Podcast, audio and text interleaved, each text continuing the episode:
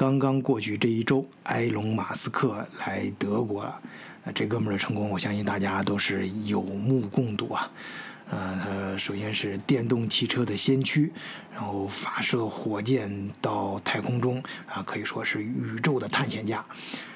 更重要的呢，我觉得是他在这个过程中所表现出来啊，追求科技的这种不屈不挠的精神和这种意志力，哎，让他成为更多的这个追随者，可以说是众多明星、流量明星啊，还不是普通的明星，都是这些大流量明星的追捧的大 V 中的大 V。被明星追捧的明星，哎，那么今天，哎，我就跟大家聊一聊埃隆·马斯克刚刚在德国转悠这3天，他都干了点什么事儿。换一个视角，也许世界大不一样。以德国视角，晚醉为你评说天下事。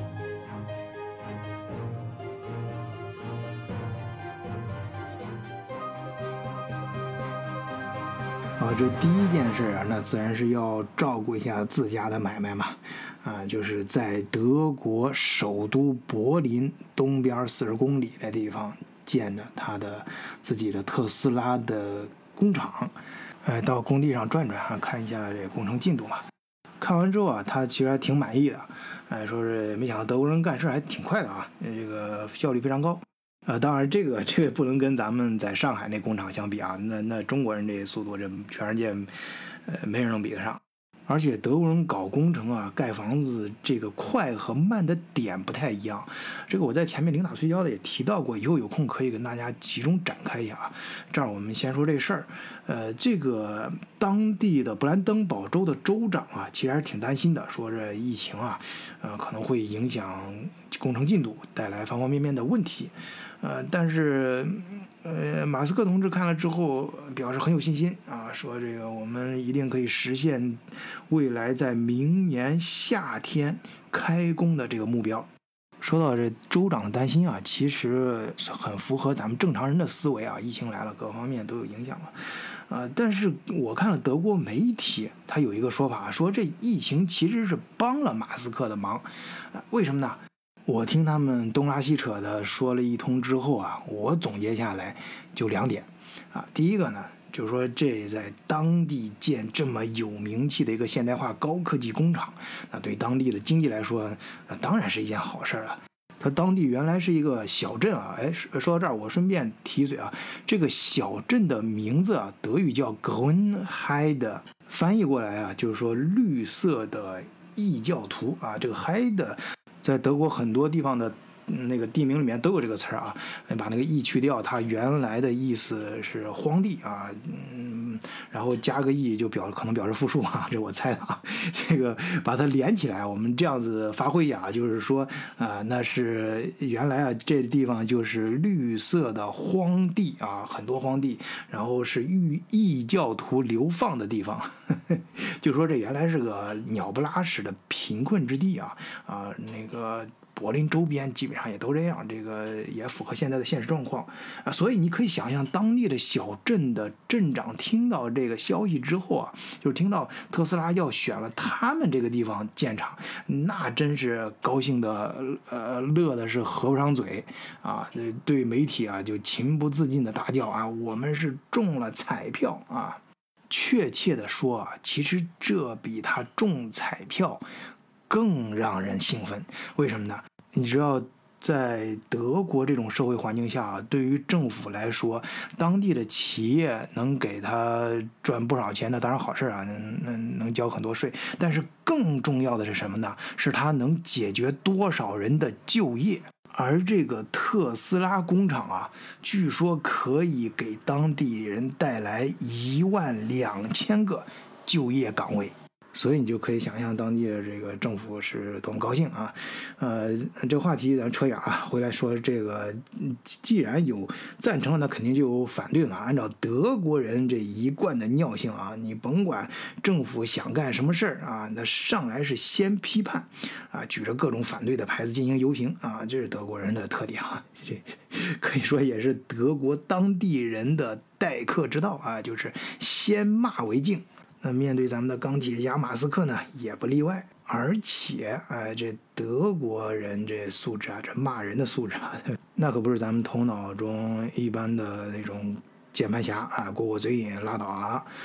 他们呢找起茬来啊，一定要给你上升到理论、政策甚至法律的高度。那对特斯拉工厂呢，你想到嘛，就是跟环保这什么东西扯上来，那就是说影响到当地的环境啦什么的等等啊，上纲上线。总之啊，要形成文件提交到相关的法律和政府部门。但是呢，这次疫情来了，哎，这各个部门的工作效率啊，它就慢下来啊。这段时间，在德国生活的中国人啊，你们听友们有在德国生活的，你肯定能感觉到啊。反正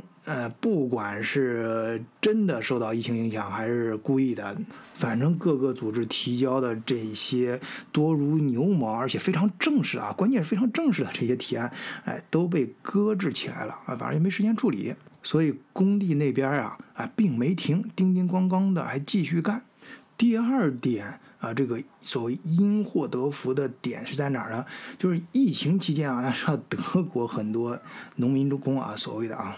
德国也有农民工返乡了，那外面城里干不成活了嘛，聚地不让在一块儿聚堆了，疫情期间嘛，大家都理解。那你像这个 Grünheide 的这个平时来说是鸟不拉屎的地方，这很多年轻人就回来了。你要知道啊，搁到平时这种地方一般是没人来的，那找个工人还不太好找。哎，这下好了，有工人了，哎，有干活的人了。当然，光有这些原本的人回来的这些人是不够的啊，远远不够的。但是我们接着说这疫情啊，你要知道在疫情期间啊，那很多工厂都大的减产甚至关门。其实这一点我们在前面节目里面也聊过嘛，这个逻辑是这样的啊，其实在就是疫情对德国的经济的这个冲击啊，最大的时候其实并不在疫情期间，因为疫情刚来的时候，在疫情期间的时候，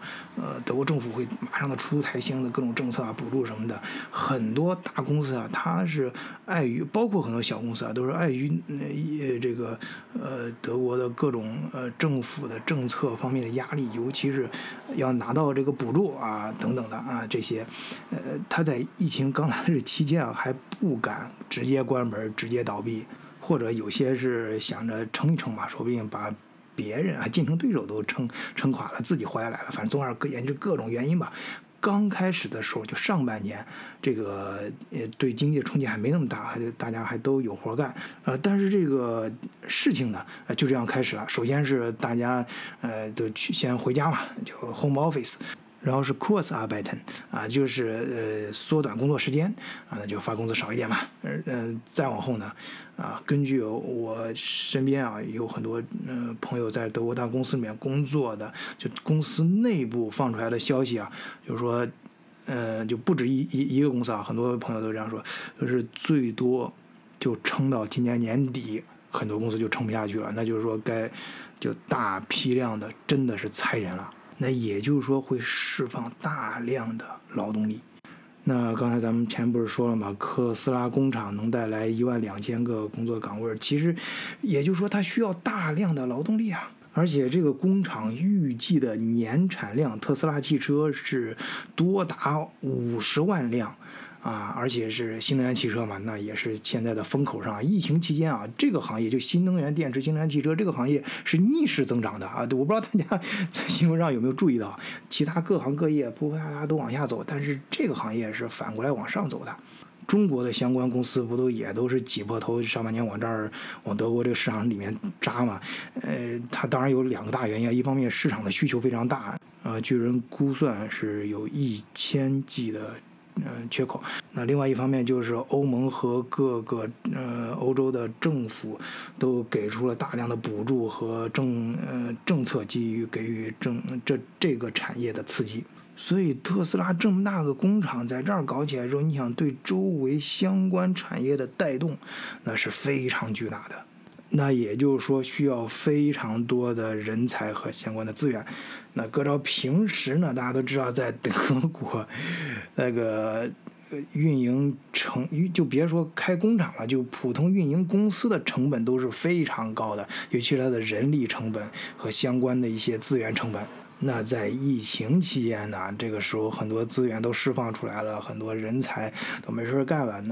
那这个时候能有个活干，有个工作就不错了。所以说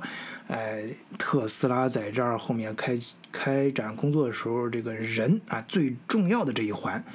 解决这个问题它就轻松多了。当然这不是说有完全没事了啊，常听咱们德国视角节目的朋友都知道，德国政府啊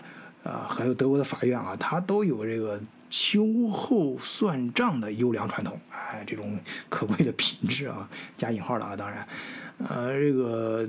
特斯拉啊，它仅仅通过了一些初步的审核的情况下，就动工开始建设工厂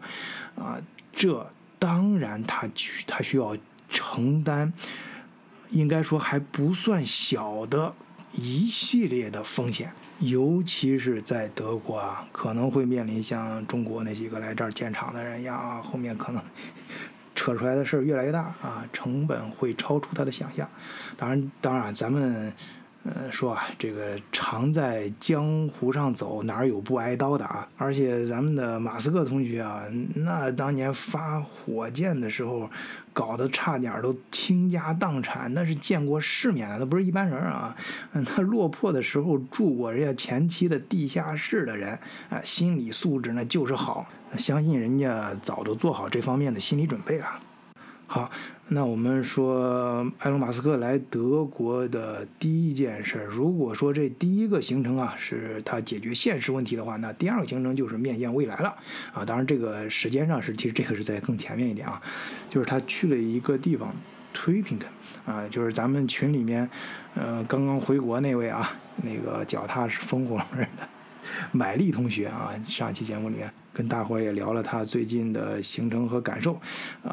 就是他买力就是从推平根过来的啊，这几年一直待在推平根。马斯克到这个小城啊，主要是去拜访一个公司，叫 Curevac。这个呢，其实跟咱们刚才提到的疫情也是有关系的。我们把这事儿稍微展开一点啊，就是疫情来的时候，大家肯定最关心哪个公司能尽早的发现疫苗啊，研制出来相关的解药。那在德国呢，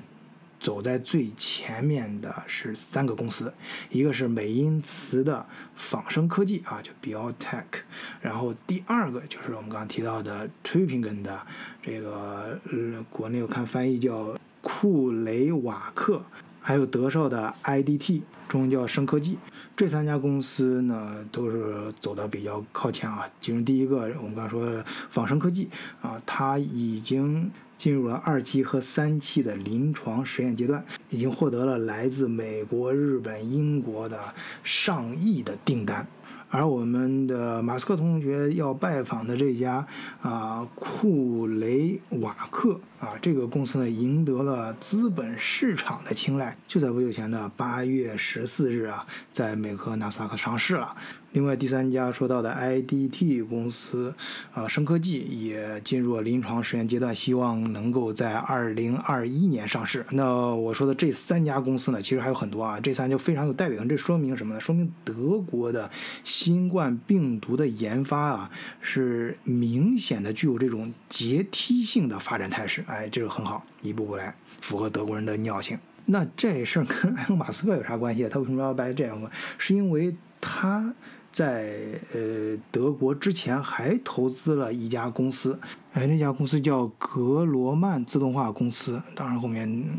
被他买了之后就叫特拉斯格雷曼自动化公司，大家都可以在网上查啊。这家公司呢，跟刚才我们提到的，就是德国非常火热的，已经在美国上市的啊，这个生物制药公司库雷瓦克，他们共同搞了一个项目，哎，这个项目是生产什么产品呢？就是打印机啊，当然这个打印机啊不是打印纸张的，也不是咱们前两年说的非常火热的那种 3D 打印机啊，而是打印疫苗、打印这个生物制药产品。就是你这个新药研制出来之后，哎，他把这个小型的机械，这机械大约就是有一个汽车这么大，哎，可能就是到时候直接做成特斯拉汽车吧，然后可以开到你当地需要，这个疫苗的地方，哎，或者需要这个某种药品的地方，哎，我们那个根据你当地的实际情况啊，和这个需求的量，在当地进行打印，那你看这当然就效率更高了嘛，而且有些药品啊什么的就可以做更及时的更改和在当地生产的更新鲜啊什么的等等，当然这个咱也不懂啊，但总而言之肯定是个很紧俏的东西。那好，马斯克来德国，干了上面两件事之后，那第三件事呢肯定要拜访一下本地的老大嘛，当地的政府肯定要跟人家聊一聊呗。你像联邦部的经济部部长阿尔特迈尔，还有卫生部部长施潘啊，施潘由于疫情的原因，这段时间经常在媒体上出现啊。但是德国政府官员跟马斯克他们双方啊，对他们彼此的这次会谈啊，都表现得非常的低调啊，事后只是对外稍微提了这么一下啊，非常少的、非常谨慎的啊，对于他们会谈的内容啊，几乎没有任何纰漏。好，这次埃隆·马斯克在德国的3天访问啊，我们就简单介绍到这里啊。希望对德国资讯感兴趣的听友呢，可以加入我们德国视角的听友群啊，在群里面可以跟世界各地，尤其是跟德国有关的啊小伙伴们讨论啊中德、中欧之间的一些信息、一些事情。入群方法呢都写在简介里啊，大家都可以去查，也就是加咱三哥的微信。好，今天就聊到这里，谢谢大家收听，再见。